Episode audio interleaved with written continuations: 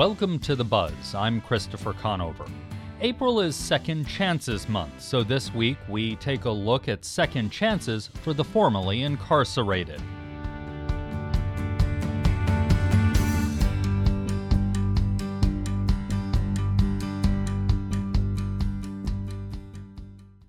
Tens of thousands of people are released from Arizona prisons and jails each year. When they get out, the formerly incarcerated must find jobs and housing, reintegrating into society. We begin our look at that process with a program in Pima County called INVEST.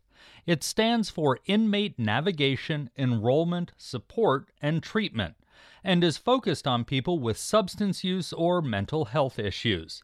Matt Pate is the Invest Program Manager, and Manny Mejias is the Invest Reentry Manager.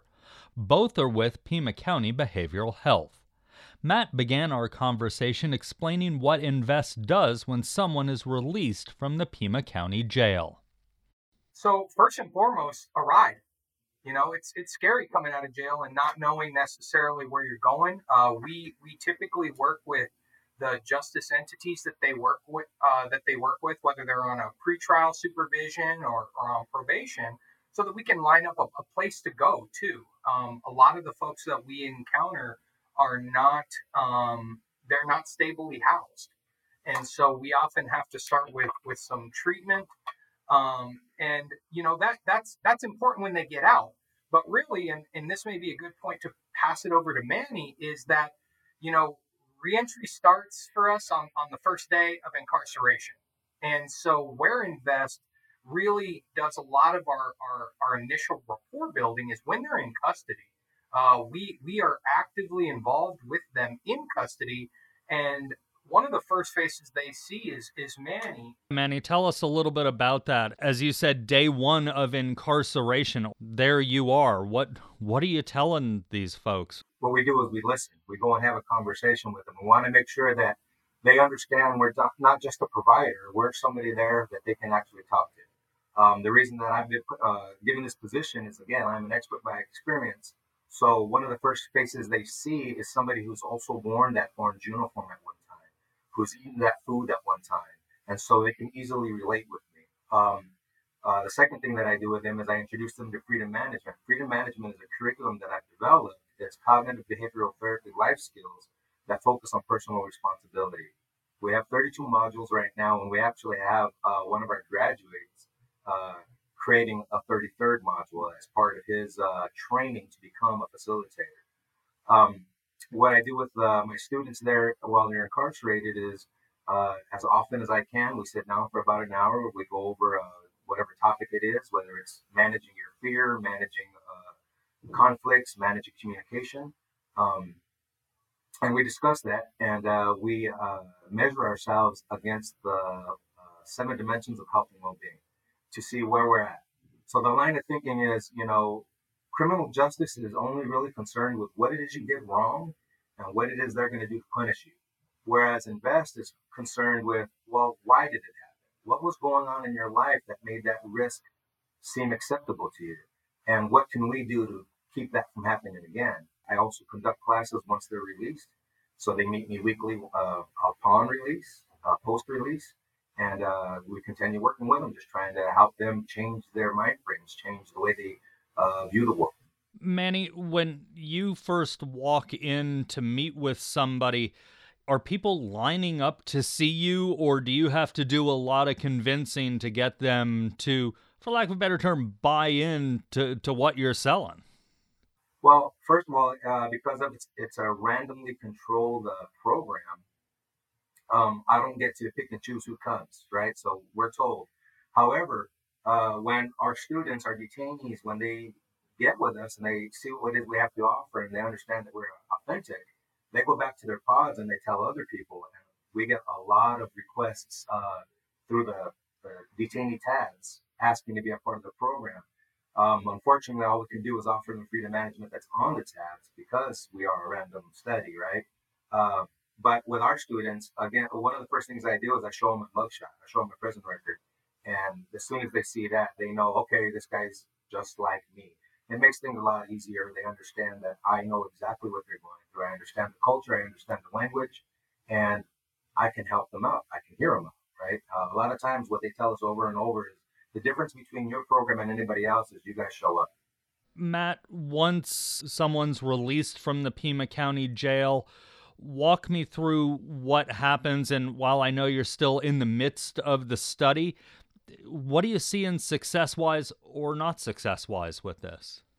So, um, again, when, when somebody's released from jail, again, most of the individuals we're working with are on some form of community supervision, whether that be through, again, pretrial or probation.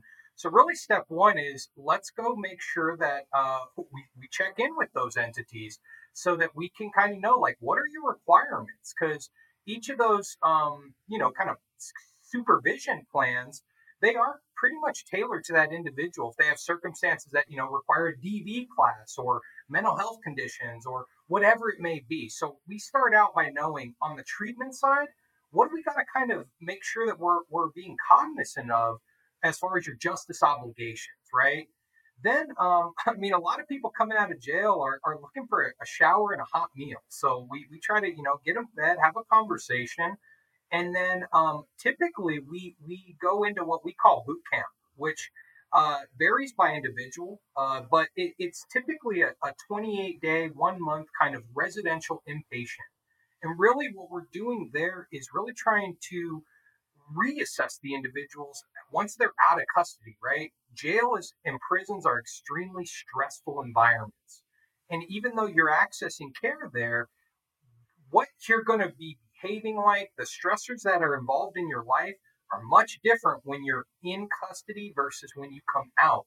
So having that that kind of like I said, boot camp helps us get people kind of attenuated to, to the stressors of life. I mean, when these people are coming out of jail, they're not always coming out to, to great uh, home lives and situations. And so there's there's a lot of stress that people coming out of jail come back into. So we really try to take a, a, at least a good month so that they can really focus on their their care at hand and then really from there it, it can go in a lot of different ways but i mean it's it's a lot of housing navigation it's a lot of again helping people comply with with the the justice obligations manny uh, we encourage people go uh, weekly to freedom management because it's one of the few groups that um, that is really available to people who are actively involved in the justice system that they can be around peers. You know, uh, we know on the treatment side that having peers, people like Manny who have, you know, walked the line really gives people hope in a way, in a way to, to see to see a path out of their current situation. Most people who are justice involved, a condition of their their releases don't fraternize with anybody who has a record or lived experience. So it's like on the on the one hand, we know that this treatment kind of modality works, but the justice side isn't always going to be embracing of that. We've been able to really have a solid partnership with the sheriff's department, a solid partnership with adult probation, with with pretrial. When Manny first started doing freedom management, we had to get that blessed by probation. And we actually had those groups for the first what six months at a probation office with probation officers in the room and them in the room. And I think it was that trust building of, of seeing that, you know, we're not, you know, trying to do anything but help people, you know, live the best versions of, of themselves, right? Build out these characters and I think uh, characteristics. And I think that, you know, what the justice partners really like about Manny's curriculum, freedom management, is it does really focus on individual accountability we always say, you know, it, you know, it, it's your freedom to, to you know, keep and maintain. Right. However, if you don't maintain it, the state will do that for you. And we know what those environments are. And, you know, I'm going to steal one of Manny's lines. You can't really get well in a cell. How many folks have come through your program? Yeah, so we uh, just this week enrolled our 92nd participant into the community reentry study. Now you got to think half of those individuals go into invest, right? The the program that we operate, because that's the treatment condition of the study. The others go into into kind of status quo, which is is really challenging, right? Because there there are services out there, uh, you know, whether they're through health insurance plans, through the community behavioral health network, uh, we just find that um, it's not as robust as as really the service deliver that we offer. That was Matt Pate and Manny Mejias with the Invest program. You're listening to The Buzz. I'm Christopher Conover. This is Second Chance Month, and this week we're looking at second chances for the formerly incarcerated. Finding a job is usually a legal requirement for the formerly incarcerated, but they face an uphill battle. There's stigma related with their status, as well as the fact that many have been out of the public job force for years. The ACLU in Arizona has a program that helps the formerly incarcerated find jobs and housing. The program's director is Khalil Rushdan. He joined us along with Kara Jansen, who's the organizer for the ACLU's Smart Justice campaign. For me personally, um, I was released in November of 2018. I was super fortunate to have uh, been, I worked a contracted job when I was um, at per- Perryville Women's Prison. Um, so I was offered a job with the same company when I came home. The unfortunate part of that is um, probably only like 1% of the prison population that happens for. So people are coming home and they're not having jobs. They're expected to uh, either parole or probation, most of the time expected to go to classes twice a week or check in with their PO once a week, whatever the conditions might be are something that they're barriers to working a full time job, especially if people don't have transportation. They're having to ride the bus or the light rail. That takes hours uh, to get to a job. And then you're supposed to also do classes and also, um, you know, drop uh, urinalysis whenever they tell you to. Um, it also costs money to do that to drop your urine sample. It also costs money to be on probation or parole. Um, so, really, the system is setting us up for complete failure. I know that right now, with the conditions of COVID and everybody going back to work, there are more opportunities for us um, having a record to secure, um, you know, a sustainable, sustainable employment. Um, before though, before the pandemic, um, you know, I know a lot of people that got hired at places. Um, they said you're good, and then the background check came back and they let the person go. If I'm trying to hire somebody for a job that I have open, there are lots of questions I legally cannot ask about them. Incarceration is not one of those some people might argue, well, I need to know if this person has been convicted of something. It sounds like what you're saying to me is maybe that's a question we need to revisit on whether or not should be able to be asked by future employers. The biggest part of that policy, ban the box, means uh, a lot of different things depending on what part of the country you're in, what state you're in. Um, because ban the box in California, it's truly a ban the box. You know, in, in other states, you know, where they're not when they say ban the box, they're not just taking it off the application, but they're actually not conducting background checks on certain, you know, depending on what the job is. What it means here in Arizona, ban the box really removes it off of the application for governmental agencies, you know, whether it's city, county, state, it removes it off that that box, I mean off the application. However, ban the box is not mandated or or you know um, it's not legislated into the private sector, which more of the jobs are created. You know, private sectors is it's fueling the economy right now. So, um, and like Kara said, the bigger part is we we've gotten so many people um, the interview, but then they turn around a week later and they're dismissed saying, "Hey, you couldn't pass the background check." So I think we really need to look at what are the outcomes we want. Is the outcome to make all this legislation or you know pass it to get people just to get interviews or to actually get hired? You see what I mean? So now that they they're not hired, Kara uh, just mentioned that also goes into uh, self-esteem. It creates anxiety because you know when you come out, you have you, you, there's a punitive culture for you to do X, Y, and Z. One of them is to get a job. You know, one of them is to get stable housing or go back to prison. You know, so so I really think that we need to assess um, what we call band box, what we call second chances, and to make sure that people are not just being transferred from place to place, but actually they're being empowered to transition from prison back into a normal life or or or the whole of society. That's what the second chance should should be measured.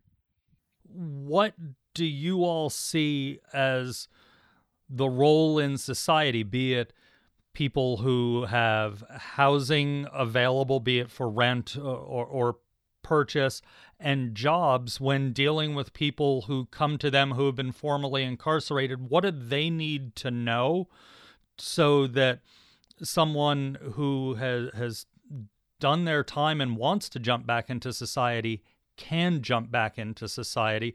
But let's be honest, I think a lot of people are scared of people who have been formally incarcerated. So, how do we deal with them? First of all, it's about uh, changing the narrative, right? About about formerly incarcerated folks and the people that we are. We're we're the same as everybody else. Um, we made mistakes, we made poor choices, and everybody makes mistakes and poor choices. We just happen to get caught. So, again, like I said, we're now second class citizens. And what a lot of business owners don't know is they can actually get um, what is it, Khalil, like tax credit um, for hiring formerly incarcerated tax folks? Credit. Yes. You can get tax credit.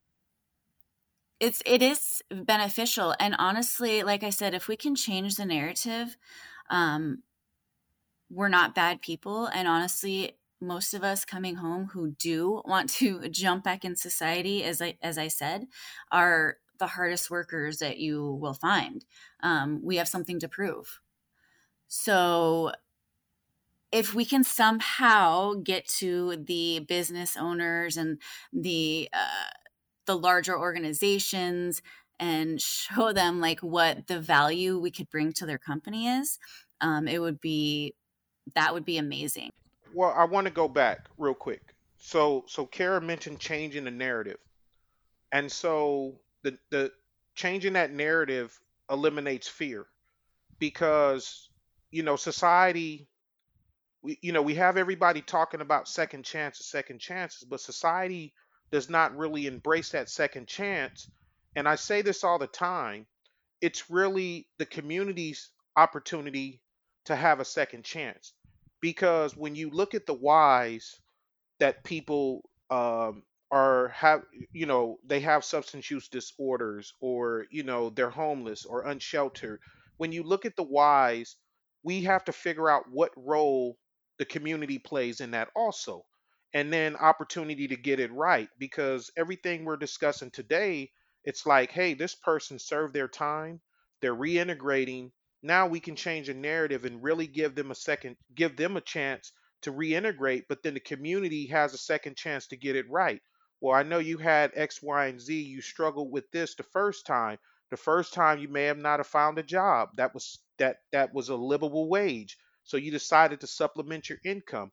So I talk about that narrative and then the other part of it when it comes to reentry, there is no us versus you. You, know, a lot of officials have a us versus you mentality where they should be participating to empower and educate and should be vouching, hey, you know, this person served their time. They fulfilled their obligations to the state. Now, how could we get their uh, rights restored? How could we get them into stable housing? How could we get them into livable wages? And so, you know, this is something that changed that narrative. And then the leadership here in Arizona has been poor. Now, and I'm gonna call them out for that because leadership sets the tone, and everybody says, "Hey, I believe in those second chances," but they're afraid to lead by by removing barriers to to to stability and empowerment of those who've been formerly incarcerated. Is it easier once you've found that first job to then go find a second job because at least you have uh, now a history that says, hey, I held a job, I was on time, I did all the good things I was supposed to do. Is it easier or is it just as difficult? We have to also determine uh, uh or define job versus career because I always, you know, the people I mentor, I'm encouraging them to look at careers or even lanes of entrepreneurship because I don't want them to just be labor. So now they live from check to check. And we already know that the average wages in Arizona are about $15 an hour, which which is about $6 still short of livable wages, you know, here in Arizona. So why are we setting people up for failure knowing that at some point they're going to have to deal with less or supplement their income you know and and so once they be i mean there's so many labor pieces out here where i got people who can do landscaping in the day or or do um yeah landscaping and then work at mcdonald's and i'm not negating those jobs but how long is that person going to be expected to keep that up uh, and then i'll turn it over to kara I do think getting that first job is important. It's going to give you the confidence to you know, prove yourself, um, work up the ladder. Um, and really, I think it's really important to learn the skills that you need to advance. And it's important for us as a community of people reintegrating, giving us the chance to prove ourselves and also um, you know, move up the ladder or, you know, get promoted or, you know what I mean? Things like that. So the first job is important, but I also think, like Khalil said, that a lot of times that the, the first job is not um, a livable wage which then can also like he said cause stress so it's kind of like a catch 22 like you're you've got this job and you're excited and you're working and you're making money but it's not enough. So and I know that it's a, it's a lot of people dealing with this same thing. It's not just formerly incarcerated people, but like I said, we have the additional barriers that a lot of people don't have. The classes, the the urinalysis, the checking in with POs, um, they show up to your job. That's another thing too. People don't realize is when you have a job and you're on probation or parole, your probation or parole officer can show up at any time to make sure that you're at work. And then think of the the humiliation that can cause another a, another trauma that we have to go through. I wanted to ask about preparation inside. So preparation inside, you know, the the, the dynamics of the workplace and work environment has changed. You you you see what I'm saying? Um you have diversity, equity, inclusion, you have all these different um, things in play now. So one of them, like most of, I, I did 15 and a half of a life sentence, right? I come out, everything, my anxiety's already up, right?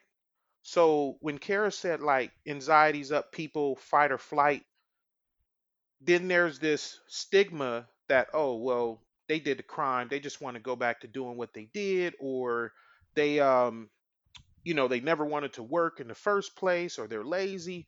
But what people don't understand, my first job when I went into prison was was like cleaning tables. I had to work in the kitchen, and I tell people we were making ten cents an hour. I got people in there that's making 20 cents an hour, depending on what you're doing. And, and you know, and, and this is till today a majority of the prison population is not making over 50 cents an hour.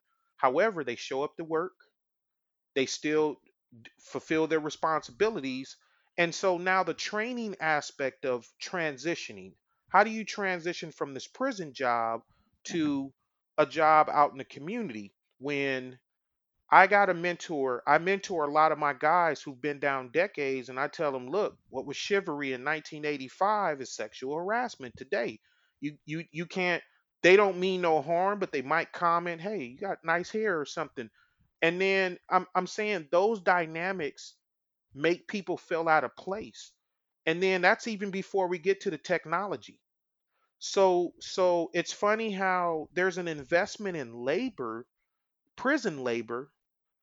Um, however, there's no investment to transition people into jobs and careers. You know, we, can give you this shovel or we'll teach you how to do this, this and that. You can work this system here um, on a computer, but it's for a company that has a contract with the prison. So now it becomes exploitive.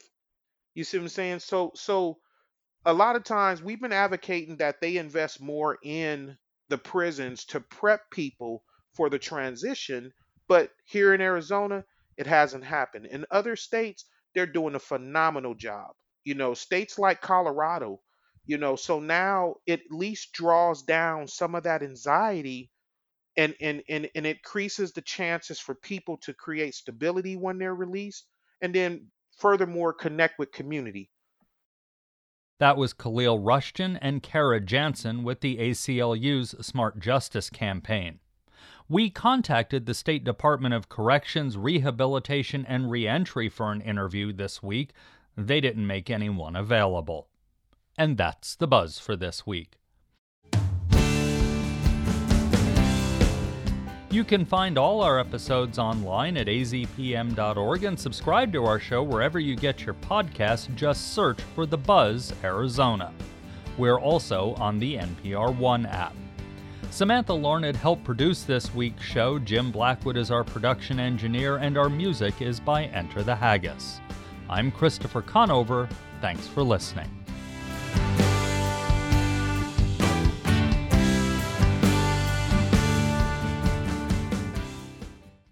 Arizona Public Media's original programming is made possible in part by the Community Service Grant from the Corporation for Public Broadcasting.